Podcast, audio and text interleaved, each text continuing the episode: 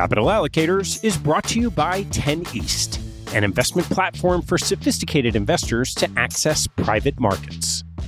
10 East brings benefits of having your own family office without the cost and headaches of doing so. It's founded and led by Michael Leffell, former deputy executive managing member of Davidson Kempner. Michael and his investment team offer members the opportunity to co invest by offering at their discretion. Michael and his team source, diligence, and commit material personal capital to each investment. The opportunities shared on the 10 East platform offer exposure to private credit, real estate, niche venture and private equity, and other idiosyncratic investments that typically aren't available through traditional channels. The principals have over a decade track record of investing in these types of exposures across more than 350 transactions. Post investment, the 10 East team conducts ongoing monitoring and reporting, just as you'd expect from an institutional investment organization. I've known Michael for about a decade, and after becoming impressed by the quality of 10 East offerings, its research process, and high quality investment team, I became an advisor to the organization and investor in multiple offerings. You can learn more and join me as a member at 10east.co. That's the number 10 east.co. I want to take a break in the action to tell you about NetSuite by Oracle, helping businesses accelerate growth and run better with a suite of ERP, financial, CRM, and e commerce products. Here are three numbers for you to remember 36,000, 25, and 1. 36,000 is the number of businesses that have been upgraded to NetSuite by Oracle. NetSuite turns 25 years old this year that's 25 years helping businesses do more with less, close their books in days, and drive down costs. And one, because your business is one of a kind. Get a customized solution for all your KPIs in one efficient system with one source of truth. Manage risk, get reliable forecasts, and improve margins. Everything you need all in one place. Right now, download NetSuite's popular KPI checklist designed to give you consistently excellent performance absolutely free at netsuite.com slash allocators. That's netsuite.com slash allocators to get your own KPI checklist. netsuite.com slash allocators. And now, back to the show.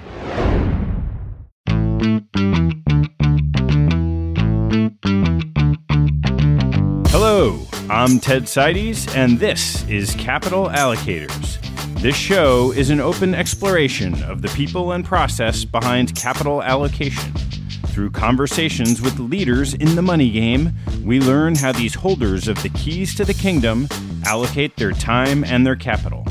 You can keep up to date by visiting capitalallocatorspodcast.com. My guest on today's show, once again, is Annie Duke decision making expert, world famous former poker player, and author of the now bestseller Thinking in Bets.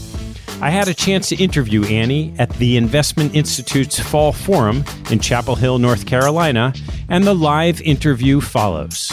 Special thanks to Andrea Sigathy and Donna Holly, founders of the Institute, for having Annie and me down for their terrific event. Our conversation covers the challenge of separating signal from noise in making decisions, the formation and confirmation of beliefs, forming decision groups, communicating with teams, and mistakes Annie's advisory clients have made after reading the book.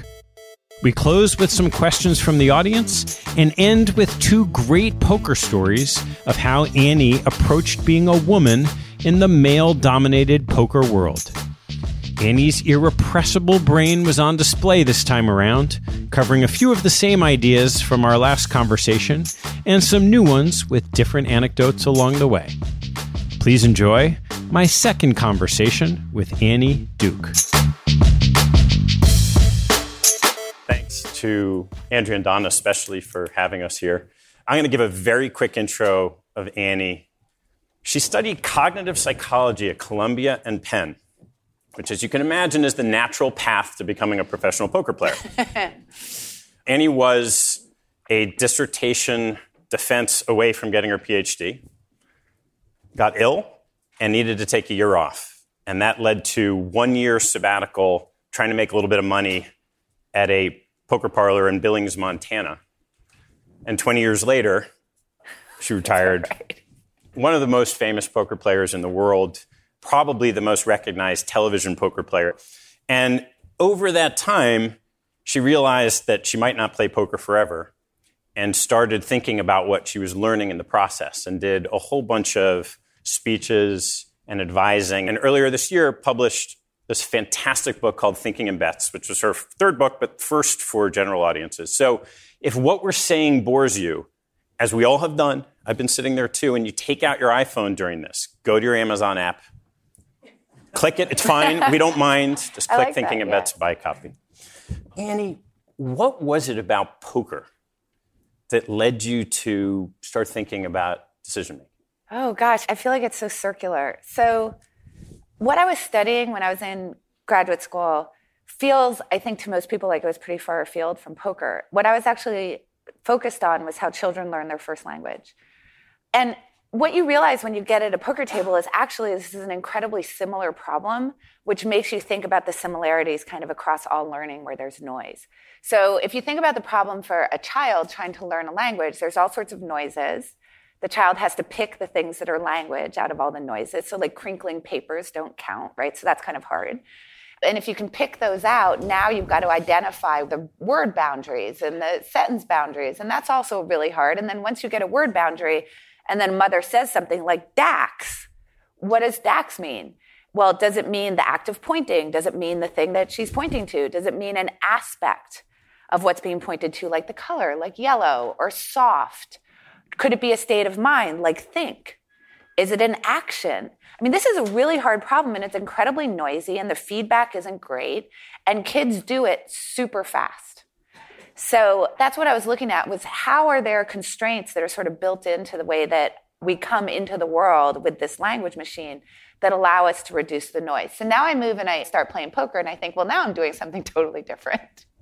Except that I'm not because you make these moves and then you get some feedback, you win or lose the hand, but what does it really mean? Is the problem because you can win a hand out of pure luck, you could win it out of skill, you could win it but not have won as much as you should have, for example. You could win but win too much. You could win more than you should have. Same thing on the losing side.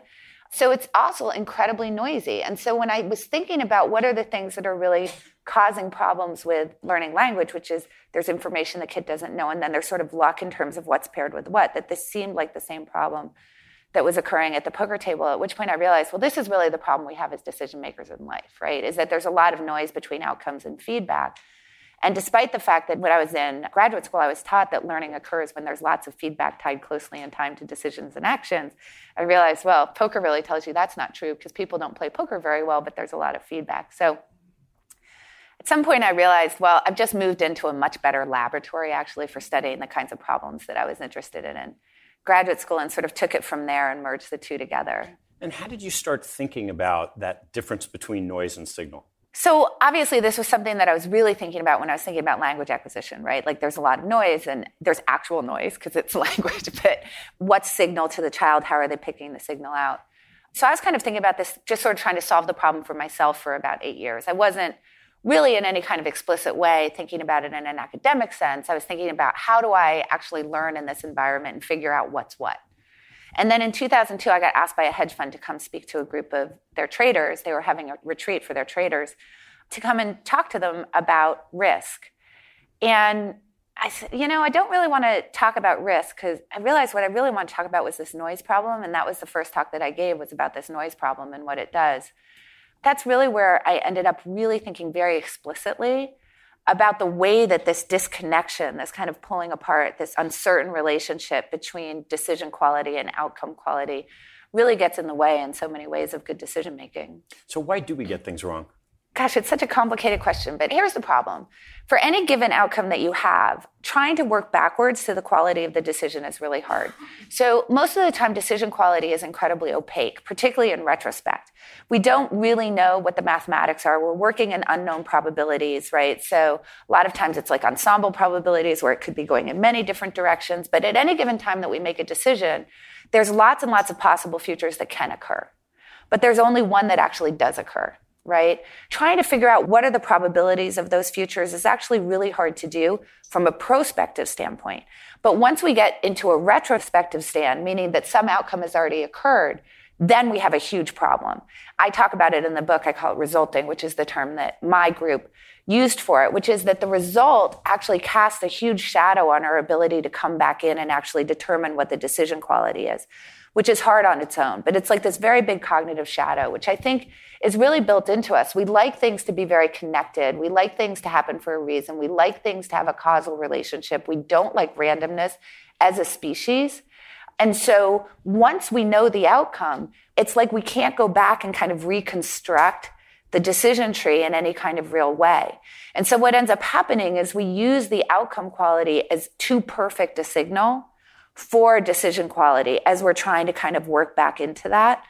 And I think part of the reason for that in terms of this connection is if you think about from an evolutionary standpoint, what's the punishment for a false negative versus a false positive? And obviously, the punishment for a false negative is much bigger. So you're on the savannah, you hear rustling in the grass, you're standing there trying to figure out what that is, and then you die because you get eaten. Or you run away and you might be wrong, but who cares? So the penalty for being wrong isn't so great because you live and your genes pass on. So we have this real tendency to be sort of overfitters. It's easier when you do things prospectively to not do that because you don't have anything to fit it to yet, except your own ideas, which is a whole other problem. But the retrospective problem is particularly problematic because it's not just your own ideas that you're trying to overfit it to, but now you actually have a result that you naturally overfit. What happens with your own ideas? We can think about any decision we make as a bet. My book is called Thinking in Bets, and so this is obviously the premise of it. So people don't tend to think about their decisions as bets because they think about bets as confined like they think about it in the traditional way that we use bet to mean I go in a casino and I place a bet on like the craps table. But all that a bet is, is you have some set of limited resources. You then have to invest in some sort of decision. You can't invest in all decisions that are available. You've got to go one way.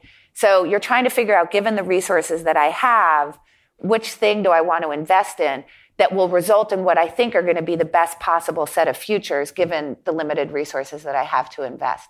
So anytime that we have lots and lots of futures that could happen and we have limited resources, we know that we're betting. And this is actually true even if you only have one option. You're still betting on that one option because of the uncertainty. It's still a bet.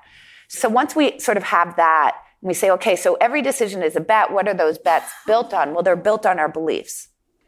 And we can sort of divide our beliefs into two categories. One is like facts, the earth is round. Another would be predictions, the earth will be round tomorrow.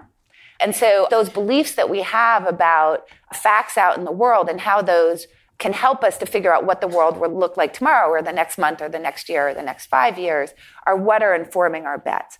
So we have this foundation for every decision that we make. And what we would love is if the feedback that we get out in the world drives this foundation, actually makes it so that this is how we're forming our beliefs. But it turns out that that's not so. And this is where we kind of get this overfitting problem in a prospective sense. So most of the beliefs that we have are actually woven into our identity about ourselves. There's some that aren't, but mostly the things that we believe actually sort of build our view of ourselves and they become part of our identity. This is particularly true when we get into things that have to do with tribe. And tribe isn't just about politics, it's about whether you're a value investor or a trend follower or whatever it might be. I mean, we all have these tribes and we believe these things very strongly as part of our identity. But we also believe things that aren't part of our identity that also drive the way that we look at the world. So an example that isn't part of your identity would be, how do you tell if a man's going to go bald? And when I ask people in the audience, they all raise their hand. You look at the mother's father. And what do we do with that information? Do we go out and take a random sampling of men who are going bald and find out where in their family tree they lie. No, what we do is we notice men who have gone bald. They say, yes, it was because my mother's grandfather was bald. And we say, aha, this must be true.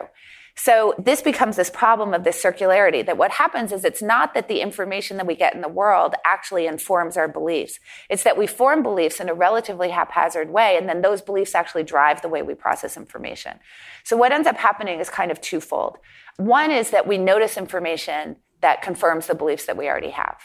So you're looking through Google News and you're seeing the stuff that agrees with you and you don't see the stuff that doesn't agree with you so much. That's confirmation bias. That's pretty well known.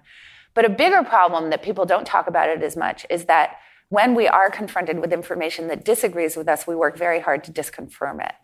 So what happens is, you know, I'm in the morning, I'm reading political articles, I see something that agrees with me, I practically don't get past the headline, I just go, yay me, I'm so right, says this person who's just written this. And when I see something that disagrees with me that I read, I'll write a dissertation on it. This is why it's wrong. These are the facts they're not including. This is why they're biased. So I work very hard to make sure it's not true. And then the other thing is that when information comes from out of tribe, we don't trust it. So it can actually cause us to entrench more.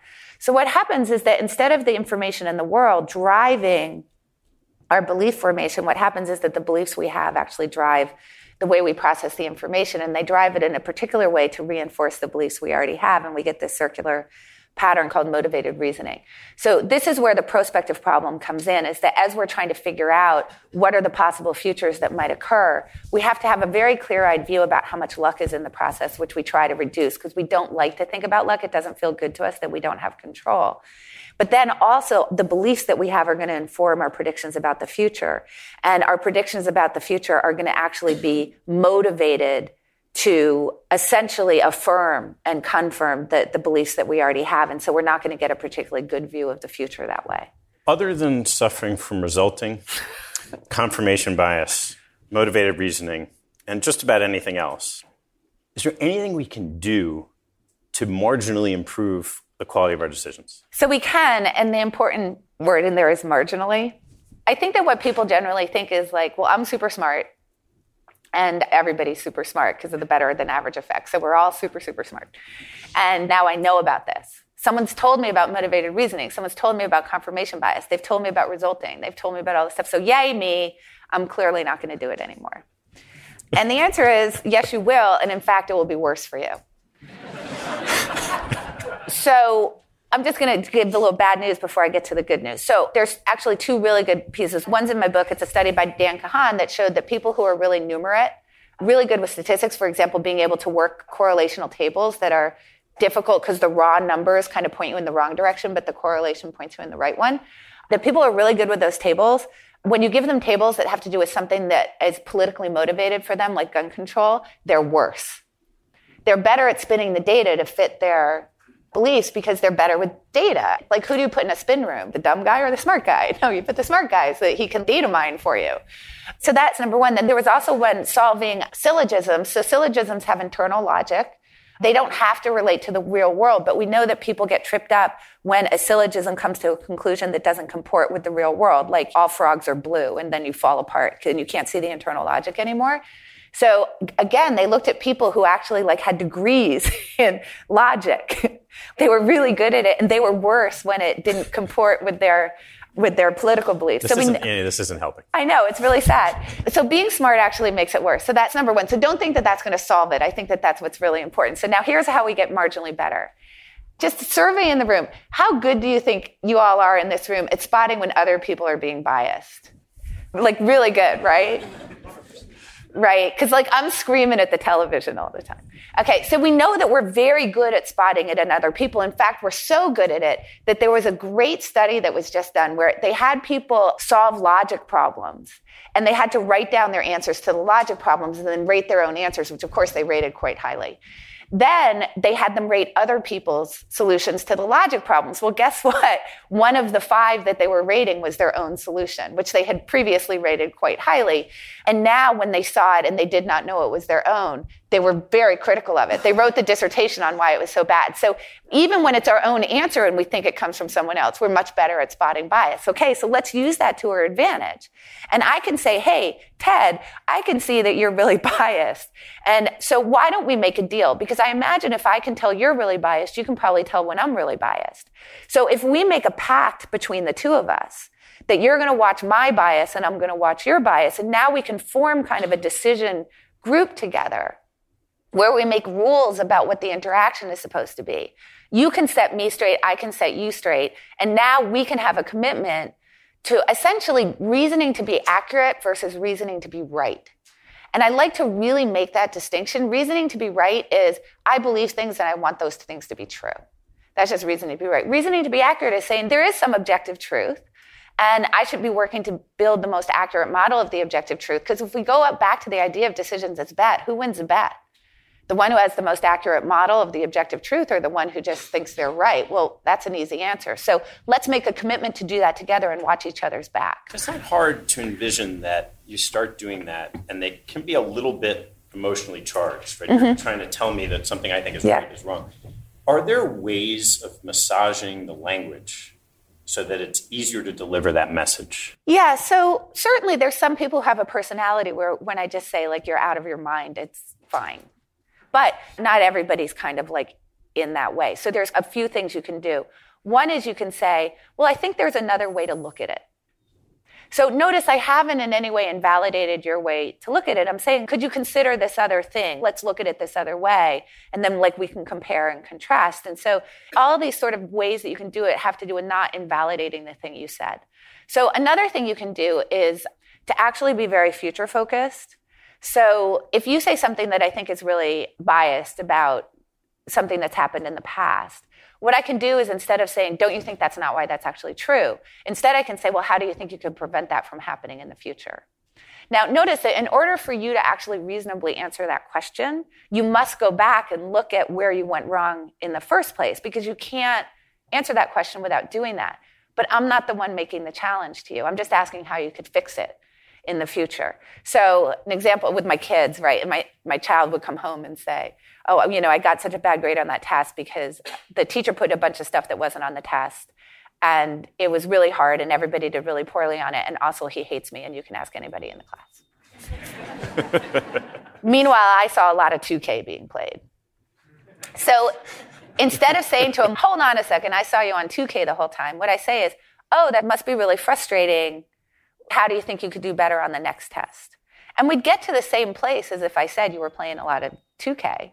It's just that we would do it without the confrontation because I would just validate. So think about how do you say yes and, you know, that old improvisation thing of yes and. When you're starting one of these discussion groups, how do you start honing in on these are the observations that I'm going to try to make for you where I see you have a bias when I'm not experienced at doing that yet? One of the things that I really ask for people to do when I'm doing trainings with them is to start to really write down a list for themselves of things that are really good cues that they're probably thinking in a biased way. As an example, whenever you sort of offload to the world, when you're socializing something to the world completely, that's usually a really good example. Actually, I saw something interesting. It was recently a, an interview with Cliff Asness, and he said this. He said, when the market goes down because of humans panicking. People say the market went down. So that's a really good example of socializing to the world, as if this has nothing to do with people. But when it goes down because of algorithmic trading, people say it was the quant's fault. So that's privatizing to people. So that's a good example of when you see yourself socializing out to the world. That's what my son was doing. It wasn't my fault. It was because the teacher doesn't like me, for example. So I know that for me, that's a really big thing when I listen to that structure and that structure of the language where I know I'm socializing to the world. Another one for me personally is like, oh my gosh, it was so unfair. It feels really unfair. It feels like things like this always happen to me.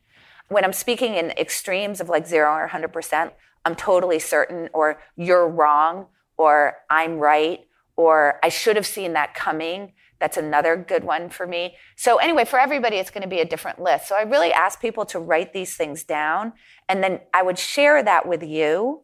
And then you would help me to start completing that list. So, we would start somewhere where you would say, look, here are the things for me that are really bad things for me to be saying. Here's the type of category where I think that I fall down. Please watch for this, and we're going to share these lists together. And then, can you help me add to it? I think that that's always a really good place to start a lot of the people listening are leaders of their organizations. And yeah, you could form a discussion group, it's probably a great thing to do. How do they go about communicating with their teams in such a way that improves the quality of the decision of the team? Let me give you two of the many, many, many ways that you can do that. The first has to do with really understanding that when you're in a leadership position in particular, there's this problem of contagion that becomes really exacerbated. So contagion is basically this. It's that it's not only that I will try to reason toward my own beliefs. But that if I tell you what my beliefs are, I have infected you with them. And you will now, without knowing it, also try to reason toward my beliefs. So most of us kind of want to be on the same page with the other human beings that we talk to, assuming that you're within tribe. If you're not within tribe, we have the opposite motivation, but that's then I'm also infecting you in a different way. But let's assume we're in tribe. So given that you want to sort of be on the same page as I am, without knowing it unconsciously, once I've stated my belief, which could be a fact or a prediction, it doesn't matter, you're now going to start to reason toward that. That's a particularly big problem if you're in a leadership position. So when you're trying to get high fidelity advice from your team, it's really important actually that you keep your beliefs to yourself as you're trying to work a decision and allow them to sort of speak freely. That's kind of number one. And it's actually really hard to do. Think about this for yourselves. Like when you share like an opinion piece, like you read an opinion piece in a newspaper and you want to find out what somebody else thinks about it, do you do this or that? Here's A. Hey, Ted, I read this opinion piece. Will you read it? Let me know what you think. End stop. B, hey, I read this opinion piece and I think this, this, this, and this about it. I'd love to get your opinion. Will you read it? We all do the second thing because we think that our opinion is somehow really important. It's like an important piece of information. Like, I think I'm giving you really valuable data. But in so doing, I've ruined you as a partner in crime because you are now going to read that through the frame of what I've already told you. And we do this in little ways every single day. And as leadership, we have to really be careful about this infection problem. So that's number one is like keep your beliefs to yourself, keep your predictions to yourself, try to keep your leans to yourself as you're trying to work through decisions or when you're doing a postmortem or whatever it is, let them speak freely. And then the other thing that I would say is that the group will infect each other. So as much as you can give them at first to give you independent advice, the better off you are so that they're not also infecting each other. Because sometimes the more charismatic people in the group will be the bigger infectors or whatever. So, so that's number one is try to quarantine. And then number two is you have to lead in a way that really allows people to not be afraid of outcomes. And I think this is really hard. I think there's a lot of really bad decision making that happens in the world because we're really afraid of how it might turn out. And so we're trying to anticipate what's the decision in which I can make the best case for why this isn't my fault. And when we start to reason in that way, our risk profile starts to get really, really distorted because we're not aligned with what the long term best interest of anything is we're aligned with what trying to protect ourselves against what the short term downside might be. And I think that in general, that's sort of a leadership issue. And it's because the problem is that human beings know that people blame them for the way that things go, right? It's kind of going back for this resulting problem. And given that human beings know that you get blamed for that, then essentially you just try to avoid the things you get blamed for. And then all of a sudden you have a salesperson who's closing 100% of their sales. And by the way, if you can't change that, you should fire them, which is counterintuitive. So I think that's another thing is that you really have to communicate in a way to your team that you don't need to be afraid with me, that I care about the quality of the decision, but I'm not as worried about the quality of the outcome, not in the short term. I recognize that if we work together to make good quality decisions, the outcomes will realize in the investment world, this world of uncertainty, we know that we're going into a decision and we don't know the answer. No, we don't. How do you go about talking about what you do know and you don't know in a way that makes the people on your team more comfortable to fall through the process without the reliance on the outcome? So, there's a few things that I think are really helpful in terms of getting people to that place. Thing number one is that as you're trying to work through it, really having people work through what are the possible scenarios and have them start to try to really put probabilities on those. And when they say, well, the probabilities are unknown, you say, fine, but we know it's not the whole range of zero to 100%. So let's try to create a range on that. And once you do that, what you tell them is, I understand that I'm not asking you to be right. I'm asking you to start to narrow it down and think in this probabilistic way and give me sort of what you think is the best view of the future. And obviously, in order to start narrowing down what those ranges are and the probabilities, then you start to ask the right questions of what are the things that we could know that would allow us to actually get this to be an even narrower range, you start to get people really comfortable with being willing to not say, I think it's 55%, being willing to say, I think it's somewhere between 40 and 65%. How can we get that better? So that's a good way to communicate that process matters to you. Because even saying it's 75%, that's an outcome right there that people feel like they're sort of going to be pegged to. And so they're afraid to give you anything at all. I think that's number one. Number two is to allow people to understand that the point is to, again, be accurate, not right. So I think this idea of doing these pre-mortems are really important because it shifts what it means to be a team player into something where you're willing to explore the way that things can go wrong. So there's kind of a pair of exercises that you can do. One is a backcast and one is a premortem. So a backcast would be things are good, right? Or it's a year from now and our portfolio is up 15%. Why do we think that that happened? So this is a really natural way for people to think. And now you're sort of working backwards. It gets you out of thinking about just what's right here and thinking a little bit more long term about what are the things that could have occurred in the last year. And you do that happy exercise. But doing this other exercise, if it's a year from now and our portfolio is down 15%, that's a premortem, and have people actually engage in that exercise allows people to know that you're thinking about the fact that things don't always work out. What matters to us is that we foresee the landscape much more than that we get a good outcome, right? Because we assume that if we foresee the landscape and we go through these exercises and we're willing to do this together, that we're going to end up on the good side of the outcomes much more. And it redefines for people what being a good team player means because now they get to say, well, we made this mistake and we did this wrong. And then you think about the things that have to do with luck, like the president did such that we, we don't have control over that. And you start to think about what do I have control over? What don't I? And that gets you much more focused just on how good of a forecaster are we. And now the outcome you're looking for is good forecasts as opposed to good or bad outcomes. And if you can get people focused on good forecasting as opposed to the quality of the outcome itself, people believe much more that the outcome will come. You've now written the book and there's the definition of the problem, some prescriptions, and you go out and you start advising organizations who have read the book what have you found? So it's two things. So when I was writing the book and I was talking about this disconnection between outcomes and decision quality, I was thinking about two problems that come from this. Problem number one is that you can make really, really good decisions and have them not work out. Even if it's 99% of the time it's going to work out, like sometimes that 1% hits. So there was definitely that side of it. But the obverse of that is that you can make really, really terrible decisions and have those work out just fine.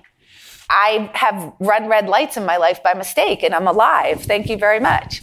And both of these are really huge problems for learning.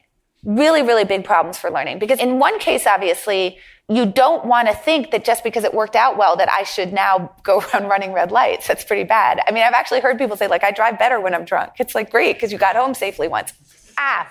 Um, we all have that. There's so many things in our lives where we think we drive better when we're drunk just because like stuff worked out. So we don't want to have that happen.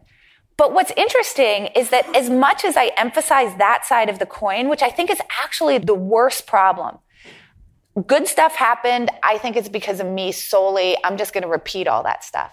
And the reason why I think it's a worse problem is number one, you don't want to repeat it. But number two, when you go down that line, you tend not to explore whether you were like on the tertiary line. Yeah, okay, you had a great result, but maybe you were supposed to have a result that was twice as good. But we leave those things relatively unexamined because we just think we did a great job. I think that's the bigger problem. What people latched onto was the other thing though. Which isn't surprising given our own bias that our beliefs and the things that we believe about ourselves and our own decision quality are so wrapped up into our identity.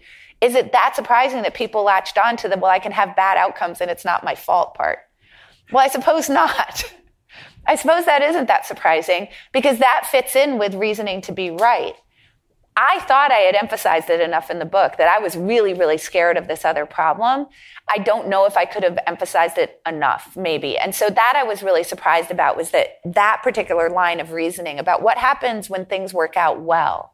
And why is that so problematic for learning? And so then what goes along with that is that what I found was that one of the biggest problems that I was seeing was that people who are in finance know this process language Like they know it really well. Like they understand that you're supposed to speak in process.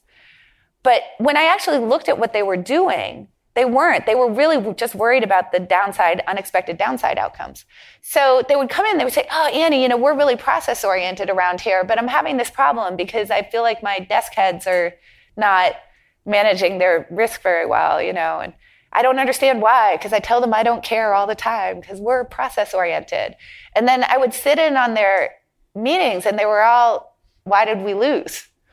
So I was like, well, what do you think you're telling them? You're telling them you, you really, really care when you lose. When was the last time you had a meeting about why did you win?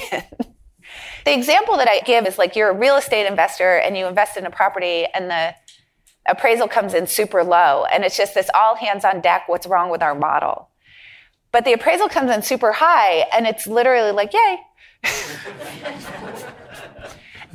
obviously in reality, that's like as big a problem, right? Like if your model is forecasting low, that's as big a problem for your ability to actually allocate your capital in a really smart way as if your forecast is coming in wrong the other way. It's this whole side of the world r- remains unexamined.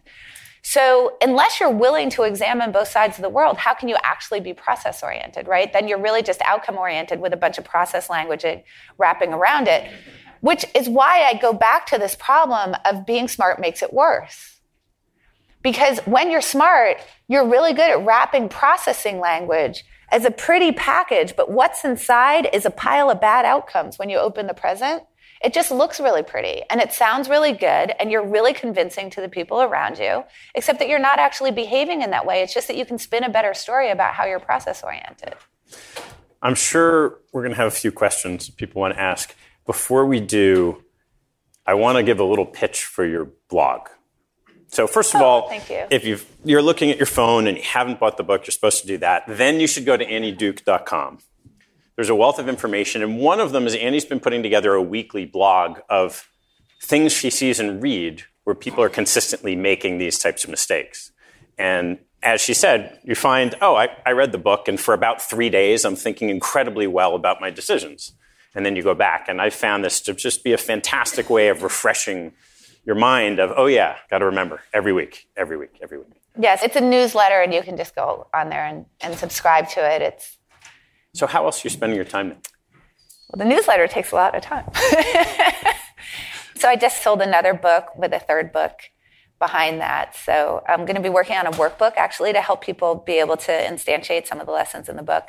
And then another book that's a little bit more on the line of what we just talked about actually in terms of this real problem of like how do we actually get people away from being outcome driven in their decision making? Going back to do my PhD with Phil Tetlock, trying to fit that in. It's been slow, but because I'm a little busy. And outside of like my children, which take a lot of my time and other things, I'm doing a ton of this. I do a lot of keynoting, trainings, half day, full day trainings, coaching, and consulting. Thanks questions. So I would love to spend the last five minutes allowing people in the audience to ask you some questions, if that's okay, before yeah, we break great. for lunch. Great. Questions, please raise your hands. Probably everyone in here is invested with either an individual pulling the trigger on whatever investment or a group making a decision. How would you expect those two to be different? I mean, I think intuitively you'd think the individual would have far wider outcomes, either really good, really bad, versus a group. But it'd be interesting your view. So it so completely depends on how the group is constructed most groups become individuals on steroids, kind of. You tend to stick with people who agree with you. People don't really like conflict very much. Generally, dissent is not well represented. And so, in some ways, a group can actually be worse than an individual if the thought style is confirmatory. Now, if you have a group who's really developed a good culture around exploratory thought, then the group is going to do much better in general. And the reason why is that the group will have a disciplining effect and a pretty strong disciplining effect on the bias of any particular individual in the group. But you have to really query if you want to understand whether a group is the better choice than a particular individual, you've got to query on what that culture looks like. And you have to be really careful because you may have someone tell you about how process oriented they are and how open to dissent they are. I would want to sit in on those meetings and listen to how they actually communicate with each other.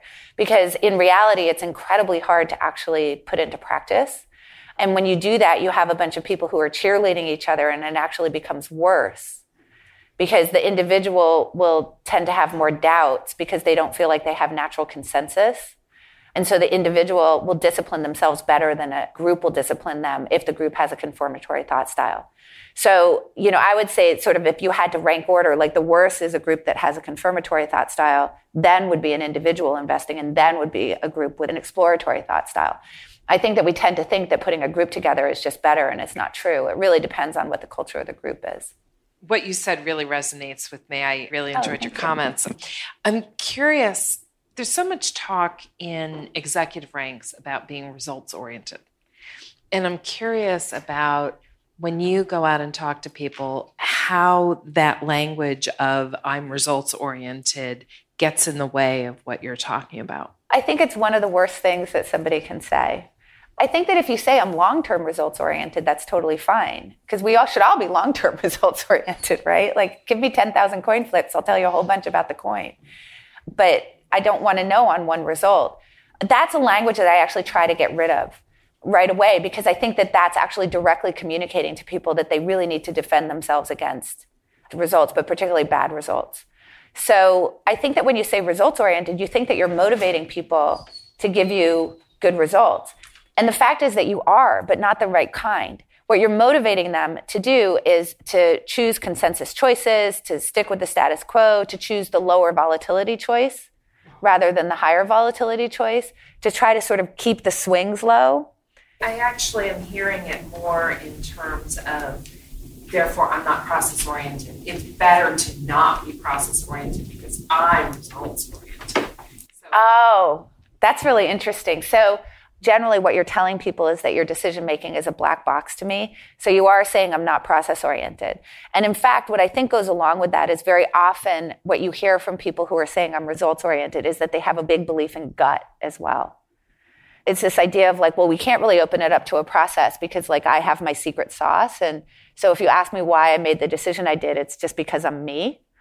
And what I really try to get people who are thinking that way to think about is that it's really good to open up the black box because I'm a big fan of what Feynman said. Like, if you can't explain it to an eight year old, you probably don't know what you're talking about. And so when someone says, Well, I did it because of my gut, I think it's a cop out. And what I'll generally say to somebody like that is, well, okay, I know it was your gut, so that's great. And I'm really happy your gut is so good. But wouldn't it be great if the rest of your team could sort of learn from your gut? And so what, what I then do is I don't challenge that their gut is really good. I just tell them it would be really good if they had to teach it to the rest of their team. Because otherwise, what happens is that you're not actually bringing your intuitive choices up to the light of day against a rational process. So I think that those two things go hand in hand is that they're a big believer in black box decision making. So you have to sort of pull those two things out. The way I do it is like, that's great, but you got to teach them how. And then that will generally get them to start thinking a little bit more about process, but it's tough. We have a group of very experienced women back here, and we, not that there are not others throughout the room, 26% as I counted the roster.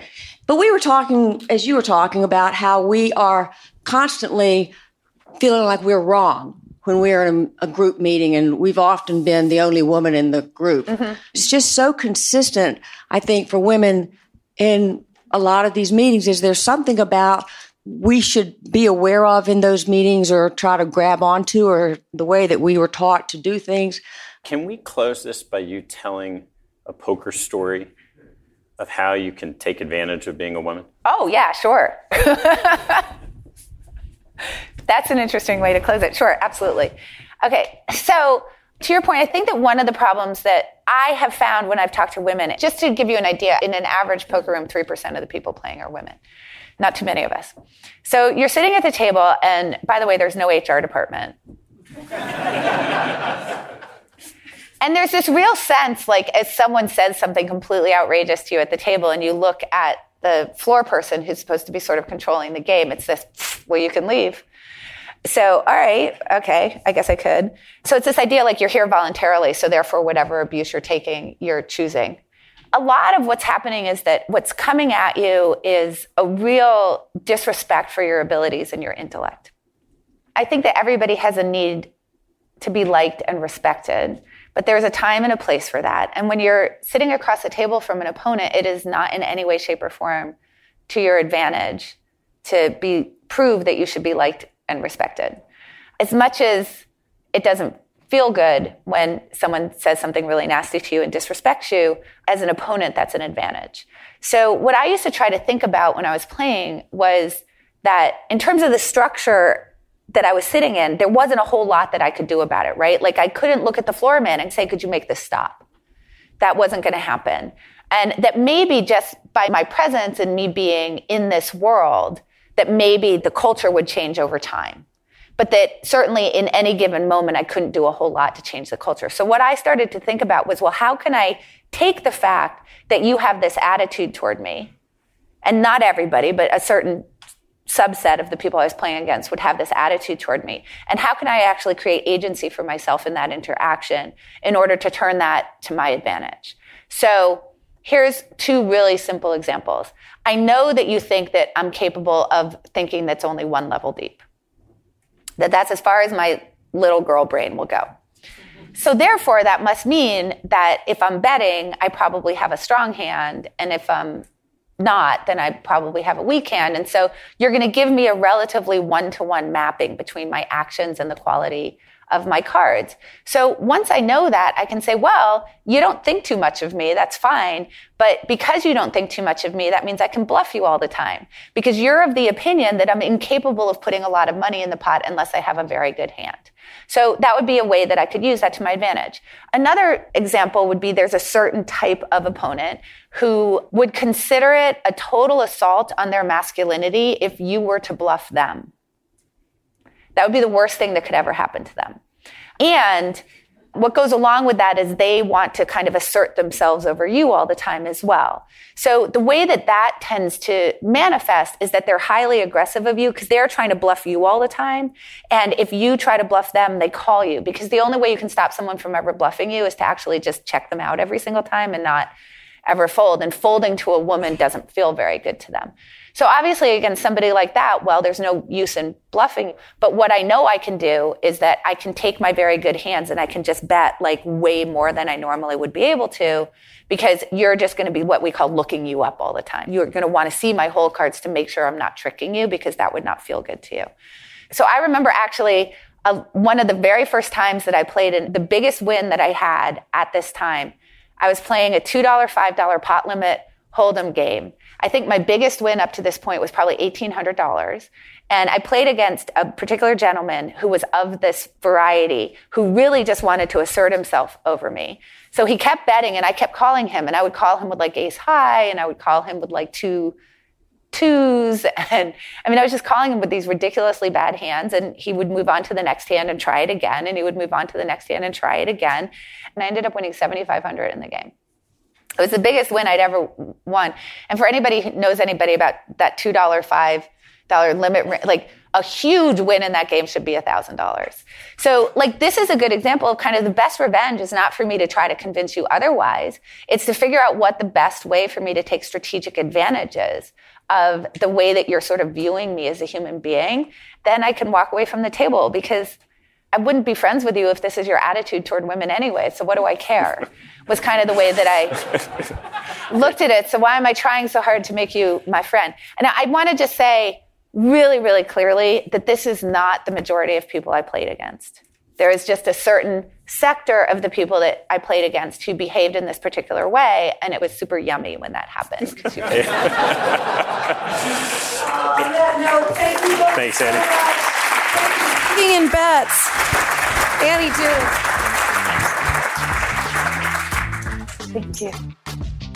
Before you take off, I've created three different ways for you to stay updated on the podcast and my blog according to your preferences. First, you can sign up to receive a monthly email with a few great things I've read and listened to over the month. Second, for more prompt delivery, you can subscribe to my blog and receive emails when each podcast episode and blog post come out.